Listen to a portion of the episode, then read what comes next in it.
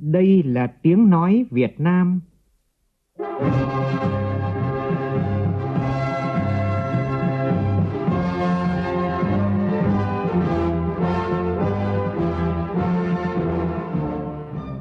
là tiếng nói Việt Nam, phát thanh từ Hà Nội, thủ đô nước Cộng hòa xã hội chủ nghĩa Việt Nam.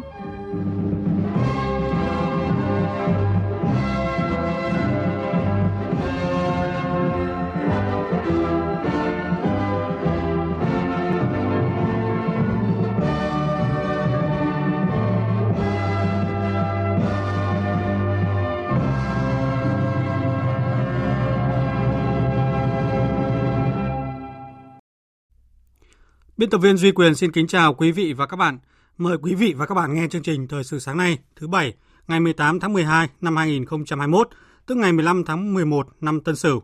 Chương trình có những nội dung chính sau đây.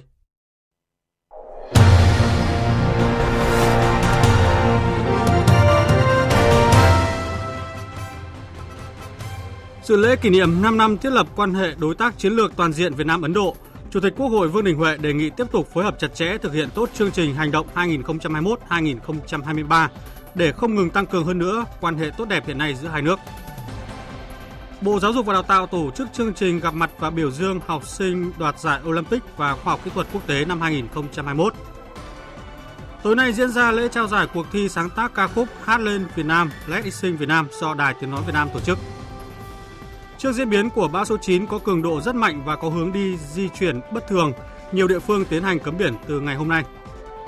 Trong phần tin quốc tế, Tổ chức Y tế Thế giới WHO cấp phép sử dụng khẩn cấp vaccine thứ 8 ngừa COVID-19 có tên gọi là Covovax do Ấn Độ sản xuất. Mỹ tăng cường an ninh trường học trước thông tin đe dọa trên mạng xã hội TikTok.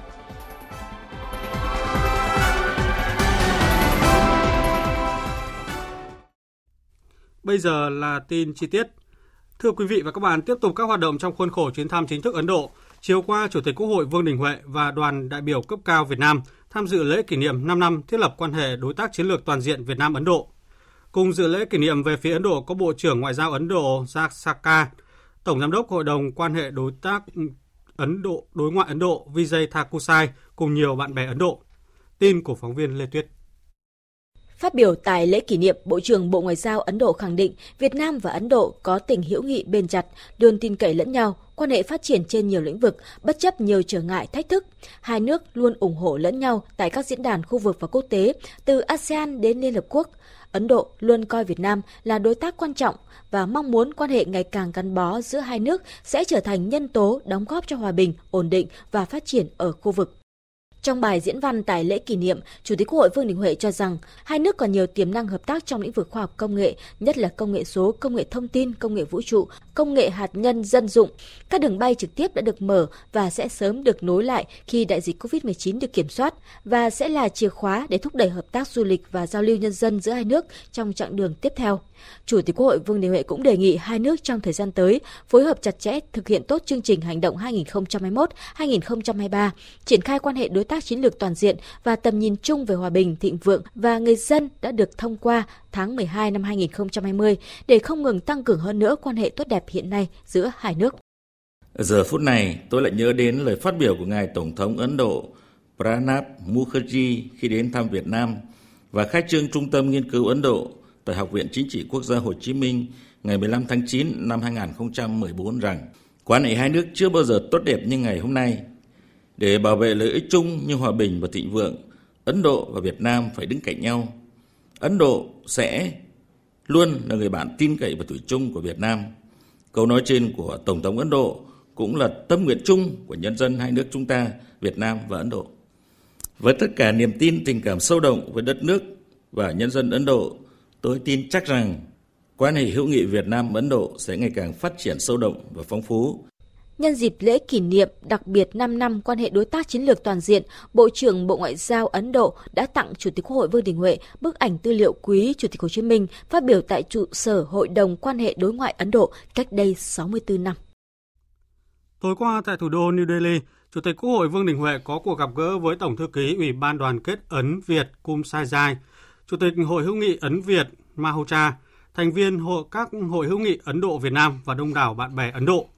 Tại buổi gặp gỡ, Chủ tịch Quốc hội Vương Đình Huệ tin tưởng mối quan hệ Việt Nam Ấn Độ nói chung và quan hệ giao lưu nhân dân giữa hai nước nói riêng sẽ ngày càng khởi sắc, phát triển đa dạng và rộng mở, thực sự trở thành một trong năm trụ cột quan trọng của mối quan hệ đối tác chiến lược toàn diện. Tại cuộc gặp thay mặt lãnh đạo Đảng và Nhà nước, Chủ tịch Quốc hội Vương Đình Huệ đã trao tặng huân chương hữu nghị cho ông Kama Hocha, điều phối viên thường trú Liên Hợp Quốc tại Việt Nam và huân chương lao động hạng nhất cho đại sứ Việt Nam tại Ấn Độ Phạm Sanh Châu. Trong khuôn khổ chuyến thăm chính thức Ấn Độ của đoàn đại biểu cấp cao Quốc hội do Chủ tịch Quốc hội Vương Đình Huệ dẫn đầu, chiều qua Phó Thủ tướng Chính phủ Lê Minh Khái đã có cuộc làm việc với Viện chuyển đổi quốc gia Ấn Độ. Phóng viên Phan Tùng, thường trú Đài Tiếng nói Việt Nam tại Ấn Độ đưa tin.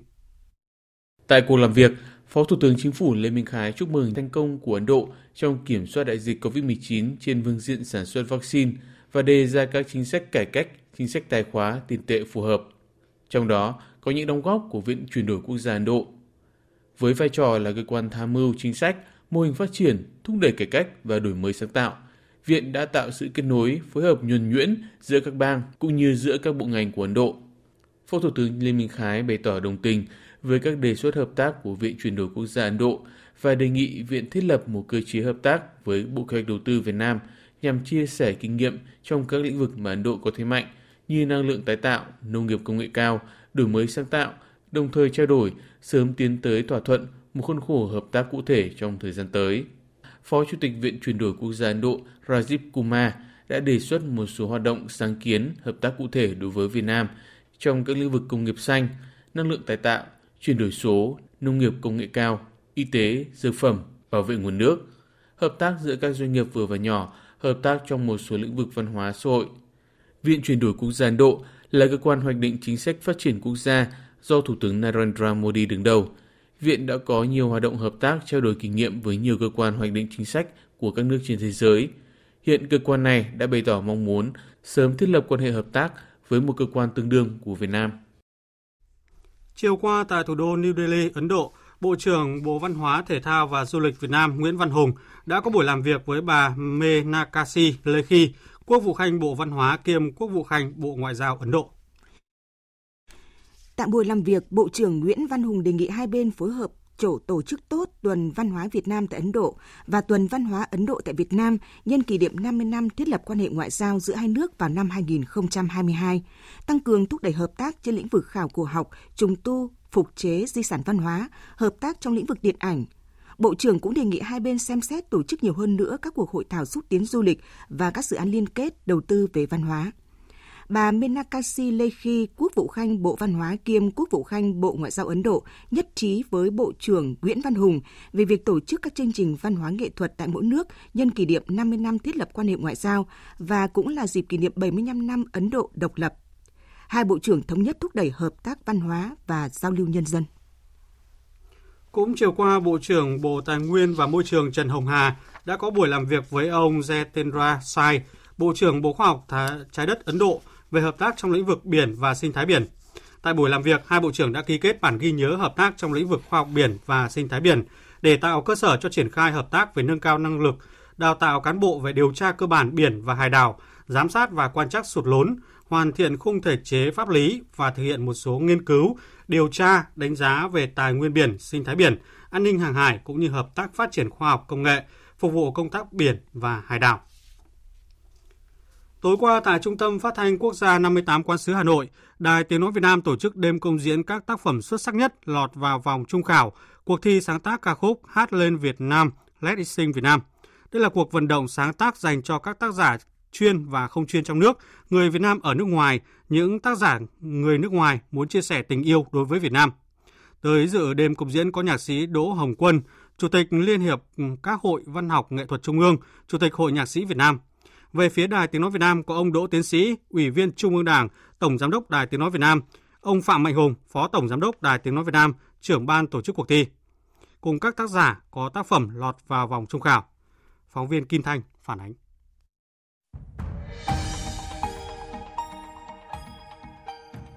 Trong đêm công diễn, 12 ca khúc được trình diễn là những tác phẩm xuất sắc, được lựa chọn từ 45 tác phẩm vào vòng trung khảo, có chất lượng chuyên môn tốt, để lại ấn tượng cho khán thính giả và hội đồng giám khảo.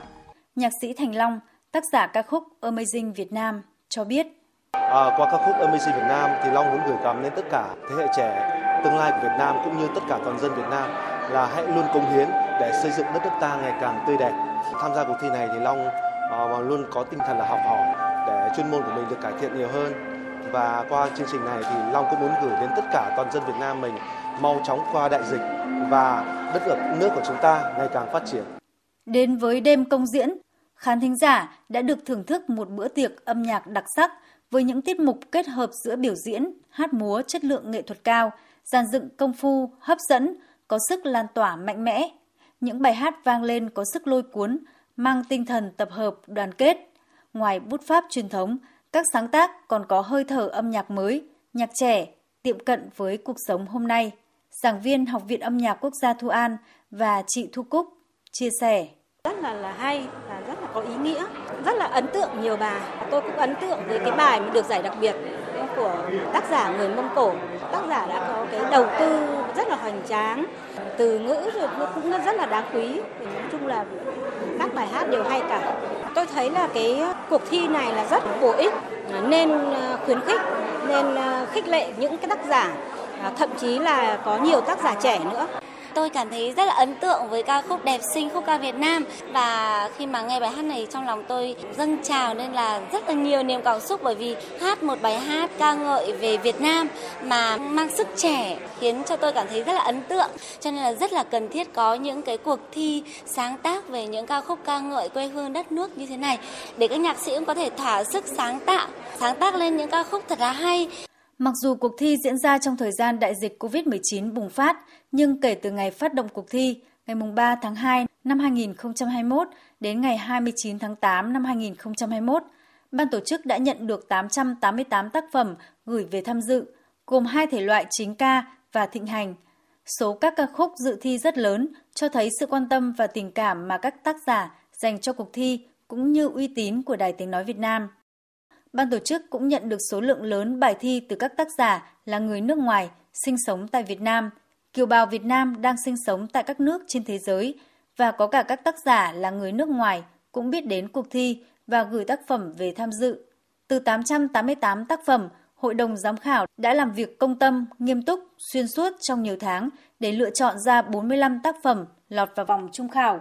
Nhạc sĩ Đức Trịnh, Phó Chủ tịch Thường trực Hội Nhạc sĩ Việt Nam cho biết – các tác phẩm tham dự cuộc thi đa dạng ở mọi lứa tuổi, từ đó cho thấy một tương lai âm nhạc ngày càng khởi sắc. VOV đã tổ chức rất là chu đáo và đặc biệt là rất là nhiều người tham dự ờ, từ ờ, các nhạc sĩ rất trẻ, thậm chí là không chuyên cho tới các nhạc sĩ ờ, lão thành đã tham dự cái biên rộng cho nên chất lượng rất là tốt. Đài Phát Thanh nên có những cái sân chơi như này thường xuyên vì như thế chúng ta sẽ là trong kho tàng âm nhạc của Việt Nam sẽ có thêm rất nhiều bài hát hay về Việt Nam, về quê hương của đất nước của con người. Vào lúc 20 giờ tối 18 tháng 12, lễ trao giải cuộc thi sáng tác ca khúc Hát lên Việt Nam, Let's Sing Việt Nam sẽ diễn ra tại nhà hát Đài Tiếng Nói Việt Nam 58 Quán sứ Hà Nội. Chương trình được truyền hình trực tiếp trên các kênh VOV TV, VTC1, phát thanh trực tiếp trên VOV1, VOV3, trực tuyến trên vov.vn, VTC Now, VTC News và các nền tảng số của Đài Tiếng Nói Việt Nam. Thời sự VOV tin cậy, hấp dẫn. Quý vị và các bạn đang nghe chương trình Thời sự sáng của Đài Tiếng Nói Việt Nam. Tiếp theo là tin bão trên Biển Đông, cơn bão số 9. Hồi 4 giờ hôm nay, vị trí tâm bão ở vào khoảng 11,1 độ Vĩ Bắc, 116,6 độ Kinh Đông, cách đảo sông Tử Tây khoảng 250 km về phía Đông Đông Nam. Sức gió mạnh nhất vùng gần tâm bão mạnh cấp 14, tức là từ 150 đến 165 km một giờ, giật cấp 17. Dự báo trong 24 giờ tới, bão di chuyển nhanh theo hướng Tây Tây Bắc, mỗi giờ đi được 20 đến 25 km. Đến 4 giờ ngày 19 tháng 12, vị trí tâm bão ở vào khoảng 12,6 độ Vĩ Bắc, 111,5 độ Kinh Đông, cách Phú Yên, Khánh Hòa khoảng 250 km về phía đông. Sức gió mạnh nhất vùng gần tâm bão mạnh cấp 13, cấp 14, tức là 135 đến 165 km một giờ, giật cấp 16.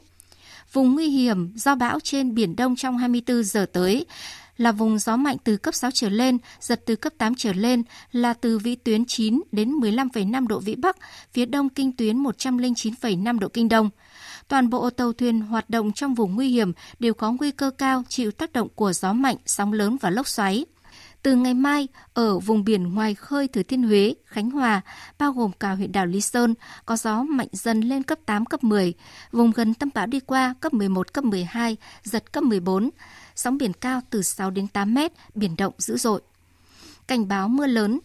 từ đêm nay đến ngày 19 tháng 12, ở khu vực từ Thừa Thiên Huế đến Khánh Hòa sẽ có mưa to với tổng lượng mưa phổ biến từ 100 đến 250 mm mỗi đợt, có nơi trên 300 mm cảnh báo nguy cơ cao xảy ra lũ quét, sạt lở đất tại khu vực vùng núi và ngập úng cục bộ tại các vùng trũng thấp ven sông. Trước diễn biến của bão số 9, Ủy ban nhân dân tỉnh Bình Thuận cấm tàu thuyền, phương tiện vận tải hoạt động đánh bắt hải sản trên biển từ 6 giờ sáng nay. Để chủ động ứng phó bão, Bình Thuận cũng chuẩn bị phương án di rời, sơ tán gần 47.000 người ở vùng sung yếu ven biển bị ảnh hưởng trực tiếp. Trong đó huyện đảo Phú Quý cần di rời sơ tán gần 220 hộ với gần 1.000 nhân khẩu. Tỉnh Thừa Thiên Huế cũng cấm tất cả các phương tiện tàu thuyền ra biển hoạt động từ 9 giờ sáng nay. Các địa phương ven biển chỉ đạo hướng dẫn cho người dân gia cố, đảm bảo an toàn cho các lồng bè nuôi trồng thủy sản trên đầm phá, các lòng sông. Chủ đầu tư công trình đang thi công ở khu vực ven biển cũng phải tạm dừng hoạt động từ ngày mai, ngày 19 tháng 12, có phương án đảm bảo an toàn cho người và phương tiện tại công trình. Tại Khánh Hòa, hai ngày qua, cán bộ chiến sĩ đảo Sinh Tồn và Song Tử Tây, huyện đảo Trường Sa đã đón 73 lượt tàu cá với gần 700 ngư dân các tỉnh Quảng Nam, Quảng Ngãi, Bình Định, Phú Yên, Khánh Hòa vào tránh trú an toàn. Phóng viên Thu Lan và Nguyễn Ninh đưa tin.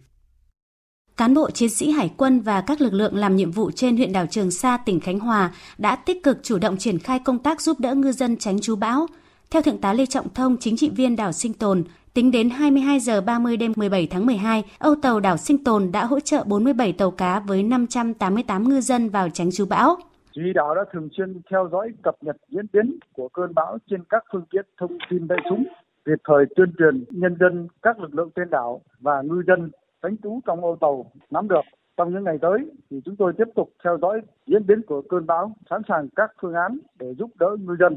Tại đảo Song Tử Tây, tính đến 23 giờ đêm ngày 17 tháng 12, có 15 tàu cá của tỉnh Phú Yên vào tránh trú. Cán bộ chiến sĩ đảo Song Tử Tây và nhân viên Âu Tàu đã hướng dẫn bố trí chỗ neo đậu, giúp bà con chẳng buộc an toàn cho tàu thuyền, đồng thời bố trí chỗ ăn nghỉ và đảm bảo các nhu yếu phẩm cho 84 ngư dân tại làng trài. Thượng tá Trần Văn Hùng, chính trị viên đảo Song Tử Tây cho biết cán bộ và chiến sĩ trên đảo Song Tử Tây đã tuyên truyền vận động à, ngư dân vào Âu tránh bão. Còn đối với trên đảo thì ờ, đảo cũng ờ, cùng với tiểu đội dân quân đã tiến hành ờ, giúp các gia đình hộ dân để phòng chống cơn số 9. Tinh thần của cán bộ chiến sĩ trên đảo rất tốt và tích cực trong công tác phòng chống bão, chẳng buộc nhà cửa, các cái công trình Mặc dù bị ảnh hưởng của dịch COVID-19 nhưng ngành giáo dục và đào tạo năm nay đã đạt được nhiều thành tích trong các cuộc thi quốc tế. Hôm nay Bộ Giáo dục và Đào tạo sẽ tổ chức chương trình gặp mặt và biểu dương học sinh đoạt giải Olympic và khoa học kỹ thuật quốc tế năm 2021. Đây là hoạt động ghi nhận những cố gắng hết mình và thành tích của các em học sinh, công lao bồi dưỡng của các thầy cô giáo. Tin của phóng viên Minh Hường. Năm nay Việt Nam cử 7 đoàn học sinh giỏi với 37 lượt học sinh tham gia Olympic, gồm một đoàn dự Olympic tin học khu vực châu Á Thái Bình Dương, một đoàn dự Olympic vật lý khu vực châu Á Thái Bình Dương và 5 đoàn dự Olympic quốc tế các môn toán học, hóa học, sinh học, vật lý và tin học. Kết quả tất cả thí sinh dự thi đều đoạt giải, gồm có 12 huy chương vàng, 13 huy chương bạc, 10 huy chương đồng và hai bằng khen, giải khuyến khích. Các đoàn học sinh Việt Nam tiếp tục nằm trong top 10 quốc gia đạt kết quả cao nhất tại các Olympic quốc tế, với nhiều học sinh đạt điểm số cao nhất. Tại Hội thi nghiên cứu khoa học kỹ thuật quốc tế năm 2021, nước ta có 7 dự án tham dự, trong đó một dự án đoạt giải chính thức, hai dự án đoạt giải đặc biệt do các tổ chức khoa học công nghệ và doanh nghiệp trao tặng.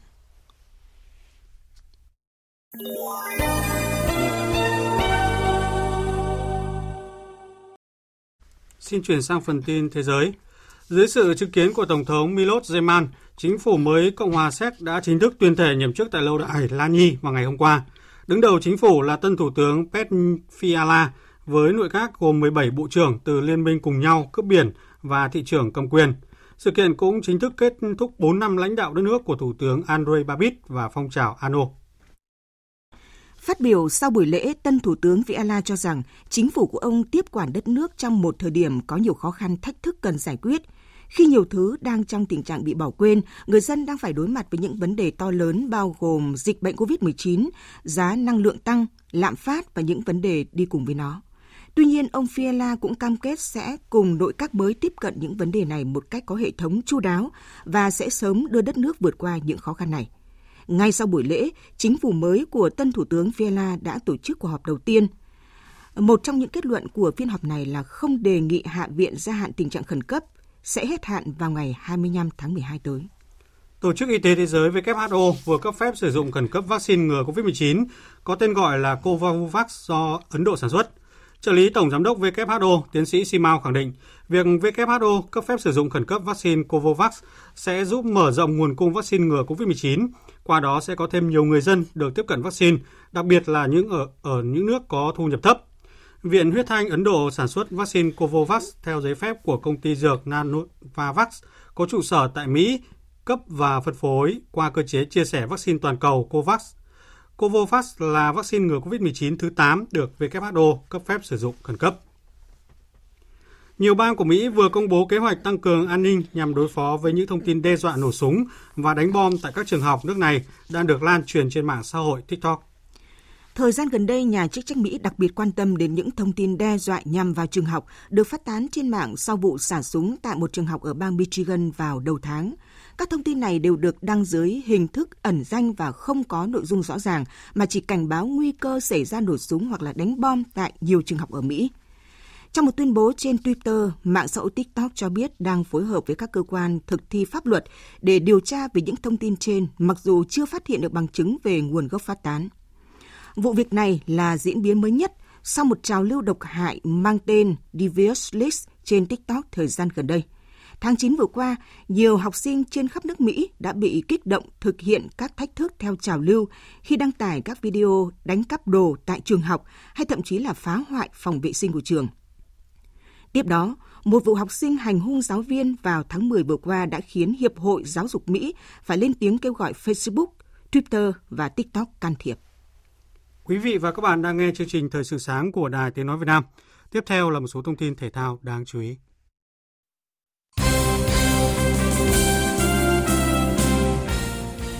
Thưa quý vị và các bạn, để chuẩn bị cho trận gặp đội tuyển Campuchia tại lượt trận cuối bảng B AFF Suzuki Cup 2020, hôm qua đội tuyển Việt Nam tiếp tục có buổi tập chia quân đá đối kháng. Với cục diện hiện tại ở bảng B chỉ cần thêm một điểm là đủ để đội tuyển Việt Nam giành vé đi tiếp vào bán kết. Tuy nhiên, huấn luyện viên Park Hang-seo và các học trò cần làm nhiều hơn thế để có vị trí nhất bảng. Sáng nay, huấn luyện viên Park Hang-seo sẽ tham gia trả lời phỏng vấn báo chí trước trận đấu. Chiều nay, ông cùng các học trò sẽ hoàn thiện khâu chuẩn bị cuối cùng cho mục tiêu 3 điểm trong cuộc đối đầu với đội tuyển Campuchia diễn ra vào lúc 19 giờ 30 phút ngày mai, ngày 19 tháng 12. Tại bảng A, tối nay chủ nhà Singapore sẽ có trận quyết đấu với Thái Lan để giành vị trí nhất bảng. Cả hai đội đã giành vé sớm vào vòng bán kết với thành tích 3 trận toàn thắng được 9 điểm, nhưng Thái Lan tạm dẫn đầu vì có nhiều hơn Singapore một bàn thắng, trong khi các chiến binh sư tử có lợi thế hơn do thi đấu trên sân nhà. Chuyển sang thông tin lễ bốc thăm Nation League 2021 2023, giải đấu của các đội tuyển châu Âu. Kết quả bốc thăm chia bảng đã đưa đến những cuộc đối đầu vô cùng thú vị ở bảng A3, nơi được coi là bảng tử thần. Lá thăm mây rủi đã đẩy Anh, Đức và Italia nằm chung bảng 3. Đối thủ còn lại lọt vào bảng đấu tử thần này là Hungary. Bên cạnh đó một bảng đấu cũng rất hấp dẫn là bảng 2 khi đội tuyển bóng hai đội tuyển là Bồ Đào Nha và Tây Ban Nha nằm chung cùng bảng với Cộng hòa Séc và Thụy Sĩ.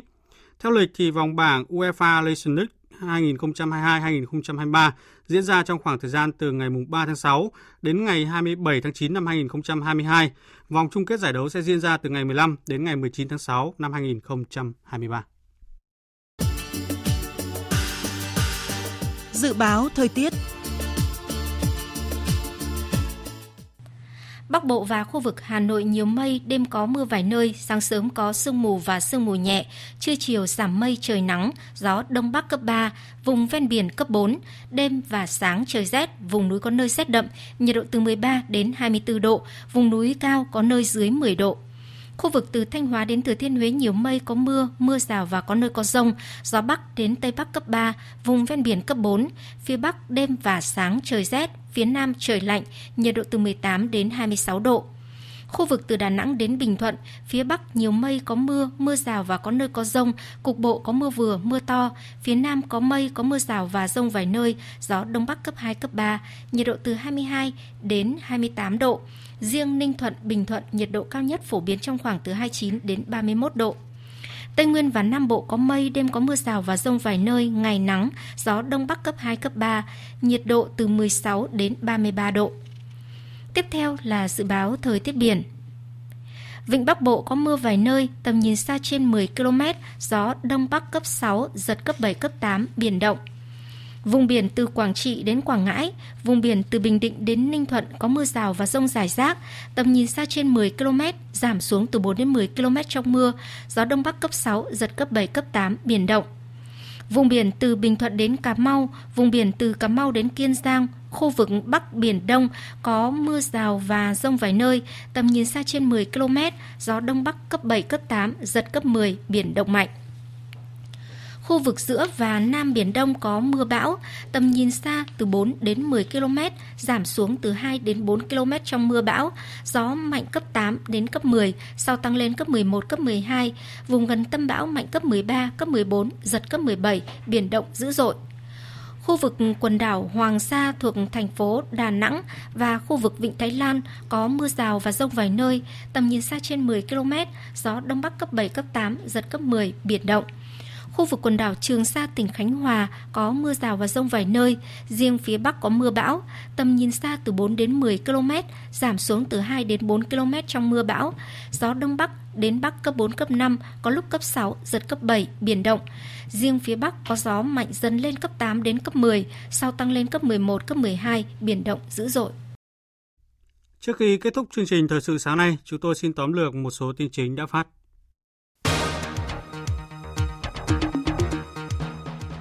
Dự lễ kỷ niệm 5 năm thiết lập quan hệ đối tác chiến lược toàn diện Việt Nam Ấn Độ, Chủ tịch Quốc hội Vương Đình Huệ đề nghị tiếp tục phối hợp chặt chẽ thực hiện tốt chương trình hành động 2021-2023 để không ngừng tăng cường hơn nữa quan hệ tốt đẹp hiện nay giữa hai nước.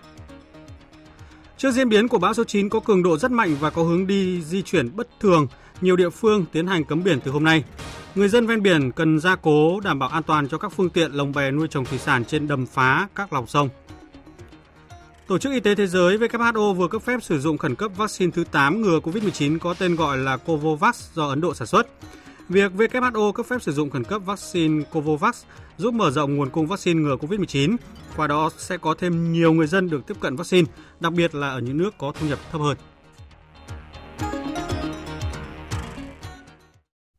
Đến đây chúng tôi xin kết thúc chương trình Thời sự sáng nay của Đài Tiếng Nói Việt Nam. Chương trình do biên tập viên Duy Quyền biên soạn và thực hiện, cùng sự tham gia của phát thanh viên Hải Yến, kỹ thuật viên Uông Biên, chịu trách nhiệm nội dung Nguyễn Vũ Duy.